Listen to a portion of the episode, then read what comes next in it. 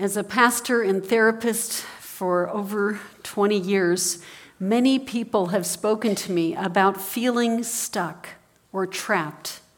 They're trying to have faith in incredibly challenging circumstances. They say things like, I'll be happy, or my life will finally begin when the house sale sells, I get out of debt, the biopsy results are negative. I lose 20 pounds. My husband stops drinking. I get into college. I get my next job. The pregnancy test is finally positive. The depression lifts, or my loved one changes. Maybe you can relate to one or two of those.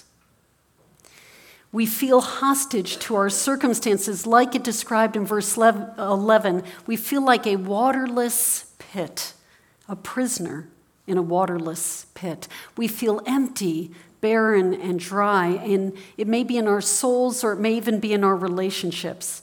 The pit had once been a well that was full of life where we would come to be nourished and filled up, and now we feel like we're trapped inside it, a prisoner in a waterless pit. It's now nothing but a dry prison. Where do you find hope when your well is dry? Well, Zechariah is encouraging the people of Israel at just such a time as this, and he's inviting them to be people of hope no matter what. Zechariah was a priest and prophet at the same time as Haggai, who we heard about from Pastor Nathan last week. And these were dark times. These people are um, struggling with rebuilding the temple and with getting over the victim mentality of having been captives for 70 years. And he's reminding them who they are and who God is in their lives. He's telling them to return to God. And so, as we take a look at some of these verses, we'll see how he describes God's promise and God's way of reconciling, restoring. Beginning at verse 9 Rejoice greatly, O daughter of Zion. Shout aloud, O daughter of Jerusalem. Behold, your king is coming to you. Righteous and having salvation is he, humble and mounted on a donkey, on a colt, the foal of a donkey. I will cut off the chariot from Ephraim and the war horse from Jerusalem, and the battle bow shall be cut off, and he shall speak to the nations. His rule shall be from sea to sea, and from the river to the ends of the earth. As for you also, because of the blood of my covenant with you, I will set your prisoners free from the waterless pit. So we're told that God is in the business of making things right. Don't give up hope. More is coming in this story. And he tells us there is a coming king, but it's not a king on a war horse, it's a king on a donkey. And that was the symbol of a king of peace, a humble king. We saw that with King Solomon, who began his reign by coming into Jerusalem on a colt. But we also, for those of us who've read the New Testament, know if we look ahead, this story shows up again. In the New Testament, both Matthew and John quote this verse in Zechariah to point back to Jesus as the Messiah, the coming King who will come to bring salvation riding on a donkey. The triumphal entry at Palm Sunday. So, this coming king, go- he goes on to tell us, is going to replace the old world with the new. He's going to bring, bring peace. No longer are we going to need chariots and war horses and bows and arrows. It's going to be a time of disarmament, a time where things are different. Another image for this era is it's going to be a place where the prisoners are set free from their waterless pits and prisons. And I ask you what your prison might be. For some people around the globe, their current prison is poverty, oppression, and slavery. But for us here today, those might not fully define our prison, but we may have fears that imprison us isolation, secret sins and struggles, bereavement. Spiritual poverty is often much harder to see, but it's no less a prison. We are still broken and in need of a Savior. Sin holds us back. And therefore, we need God to do for us what we can't do for ourselves, and that is to set us free. Let's take a look together again at verse 11. In the beginning of the verse, it says, As for you also, because of the blood of my covenant with you, I will set your prisoners free. What Zechariah is referring to in that text is looking back at Exodus 24 with the Mosaic covenant. Moses has just gotten the Ten Commandments. He's told the people the different rules of the covenant that God has made with them, and then he gathers them together for worship. And he said, Now we must bind ourselves together with God. We must accept the covenant. And the way they did that in those days was to sacrifice animals. It's not a practice we do now, but the reason it was done was a covenant of this nature was so serious that what you were saying is if I don't keep my end of the bargain, take my life. You have my life. That's how serious this covenant is. And as a symbol, when we're making covenant with one another, we're actually going to sacrifice an animal as a symbol that my life for this pledge. So they gather together, the bulls are slaughtered, and the blood is placed, half of it in a bowl on the altar, to symbolize God's acceptance of their offering and God's forgiveness. And then the other half is sprinkled on the people as a reminder, sort of a visual, tangible reminder that the bull has died in your place. This has been done for you. So, back in Exodus 24, the language that's used for this says, This is the blood of the covenant. Well, what do we hear Zechariah do with that phrase? He says in this text, This is the blood of my covenant. He's saying, This is what I'm offering you, my covenant. He personalizes it. But that language may also sound familiar to you because it shows up again. Here's Jesus in the upper room with the disciples. He said, this is my blood of the covenant. What Jesus is saying that night on his, the way to the cross is that he's going to take care of our sin. It's his blood that pays the penalty to free us. He laid down his life so that we don't have to. The New Testament sacrifice of Jesus was lasting and permanent, it never had to be done again. He took it on himself. He said, I am willing to die for you. On February 18th, 1952, four young Coast Guardsmen were sent on an insane mission. It was the worst nor'easter New England had ever seen, and there were two oil tankers off the coast of Cape Cod that had split in half and their crews were drowning as the storm raged on. There were wave surges of up to 70 feet. Imagine a seven story building height of a wave coming at you. And these men went out in a wooden lifeboat that was 36 and a half feet long as they were pulling off of shore and you have freezing rain and snow pelting them and giant waves, they're heading towards the Chatham Bar as they left the Chatham Lighthouse. And some of you may know about this sandbar that's out there. It's shifting sands and shoals, it's always moving around. So it's incredibly dangerous to navigate. And in a storm, the waves surge and they break with deadly force on the bar. Boats aren't meant to go over the bar in a storm. But that's what these men have to do if they're going to save the stranded sailors. And so these men head out on a suicide mission. Men on the shore said, Get lost, just don't do it. You're not going to make it back. There's no way you're going to survive this. But they take their orders and they do their mission. One of them reminds the others the Coast Guard says you got to go out, but it doesn't say you got to come back.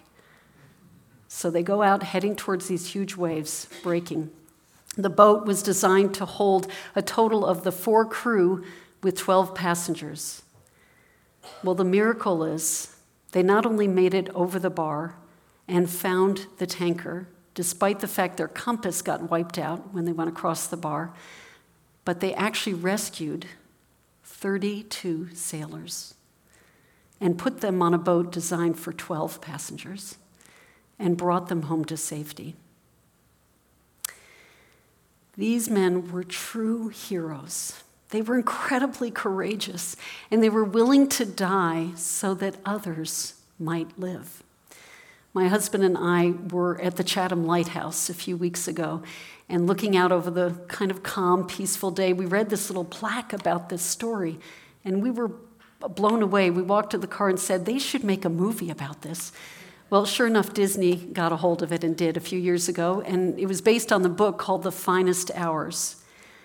And what you learn about in the book is that the captain is Bernie Webber, a 24 year old, and he describes having an epiphany as he approached the bar. He believed that God had placed him in this time and place. And he thought of the thousands of sermons his dad gave when he was growing up and how his dad had been disappointed when he had turned his back on the ministry.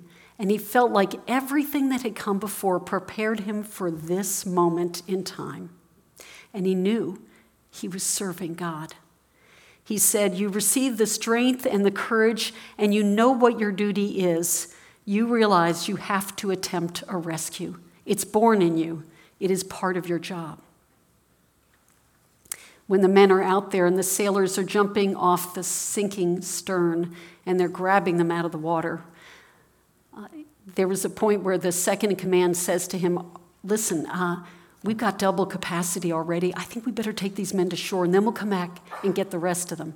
And Bernie looked at him and he said, They both knew the men would never survive. The boat was going down, it was freezing cold. And he looked at him, and he said, We all live or we all die. And so survive they did. Well, Bernie seems to believe that he was set free for a reason, that God claimed his life and had a purpose for him and a purpose for his freedom. We may wonder what ours is. Well, let me tell you part of the answer. God's divine rescue plan is to free us and to make us right with Him so that we can be restored back to the God who loves us. And we see this in verse 12 of our reading for today. Return to your stronghold, O prisoners of hope. Today I declare that I will restore to you double. When it says stronghold, it's talking about come back to Jerusalem, which means come back to me. That's what God's saying. Return to me. I am your home. And this beautiful phrase follows O prisoners of hope. Christians are prisoners of hope because we know that Jesus died for our sins. It's done, it's over. And yet the world is not made fully right and reconciled yet. That will come when Jesus returns. So we live in this moment of now and not yet. God's kingdom is here, and yet it's still to come. We are prisoners of hope. So our suffering and struggles have not all been done. They're still here with us. But we can take conf- confidence in the fact that God is with us and God will give us courage for the living of this day. I had the opportunity a couple weeks ago to visit one of our own, Carol Matkins, who gave me permission to share her story. She's been a leader here at Stanwich Church. Many of you know her. She has two school age children, and right before the holidays set in, she was put on a two month bed rest. And I remember as I drove over to see her, I tried to imagine how I would feel if I had spent the holidays in bed and I couldn't do the things that I would normally do, like set up a tree and buy gifts for your family and make the meals you like to make. I could imagine just being really upset with God and saying, Couldn't we have put that in February, Lord? Could we talk about the timing, right? Or maybe I would have been depressed or feeling some despair about my circumstance. But what I got, got there and sat and talked to Carol, I was blown away That wasn't her mood at all. Now, not to say there wasn't a struggle to it, but she was describing to me how God kept meeting her intimately in this time of bed rest. That he was not only teaching her things and opening her heart to things, she was feeling conviction and mercy and transformation as she had this intimate retreat time with God. And how she couldn't wait to pray with other women who were going through similar struggles. I was blown away. I realized she had courage, she had hope in what I thought would have been a prison. She found something redemptive, even better than I could have imagined. And I think that it reminded me too of Paul, who was a prisoner in chains, and he was writing letters to the churches and he was saying, Rejoice always. Doesn't matter if you're in a prison, rejoice. God loves you, He's with you, He is not going to abandon you. He is with you in your sufferings, and you know Jesus better through your sufferings. God's in all of it. And what are we promised, oh prisoners of hope? We're told that God will restore us double. And in, in the Hebrew language, there, it doesn't just mean twice as much, it means in fullness, in abundance, completely.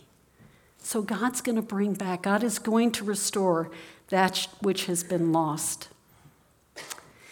When Bernie Webber faced the bar as they're riding the waves out and they can see these giant, enormous breakers that they're about to try to navigate into and through, he said he, out of his total fear and sense of determination, he just needed to sing.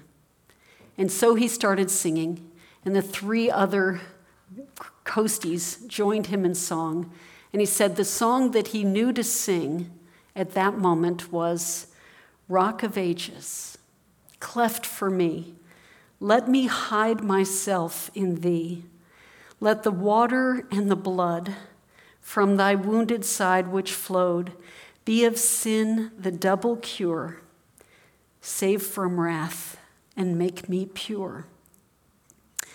I imagine for those young men, all singing loudly, as loud as they can above the roar of the waves and the storm, they may have thought they were singing their very last song.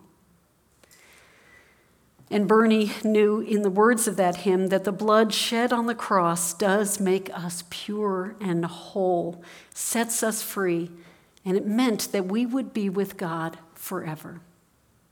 When our time comes, Jesus will take us home to God forever. May you and I be like Carol and Bernie and be people of hope, no matter what our circumstances are. Amen.